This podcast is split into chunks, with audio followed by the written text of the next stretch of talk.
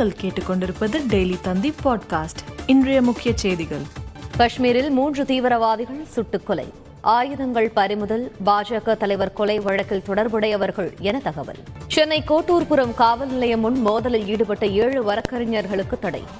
நீதிமன்றம் தீர்ப்பாயங்களில் ஆஜராக தடை விதித்து தமிழ்நாடு மற்றும் புதுச்சேரி பார் கவுன்சில் உத்தரவு. செப்டம்பர் பனிரெண்டாம் தேதி நடைபெறுகிறது நீட் தேர்வு. இருநூற்று இரண்டு நகரங்களில் தேர்வு நடத்த ஏற்பாடு இணையதளத்தில் விவரங்கள் வெளியீடு.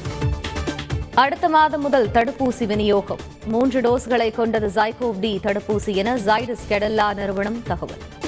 தமிழகத்தில் அடுத்த நான்கு நாட்களுக்கு கனமழை பெய்யும். சென்னை வானிலை ஆய்வு மையம் தகவல். மழைநீர் தேங்காமல் இருக்க நடவடிக்கை எடுக்கப்பட்டு வருகிறது. அக்டோபருக்கு முன்பாக சரி செய்யப்படும் என்றும் சென்னை மாநகராட்சி ஆணையர் உறுதி.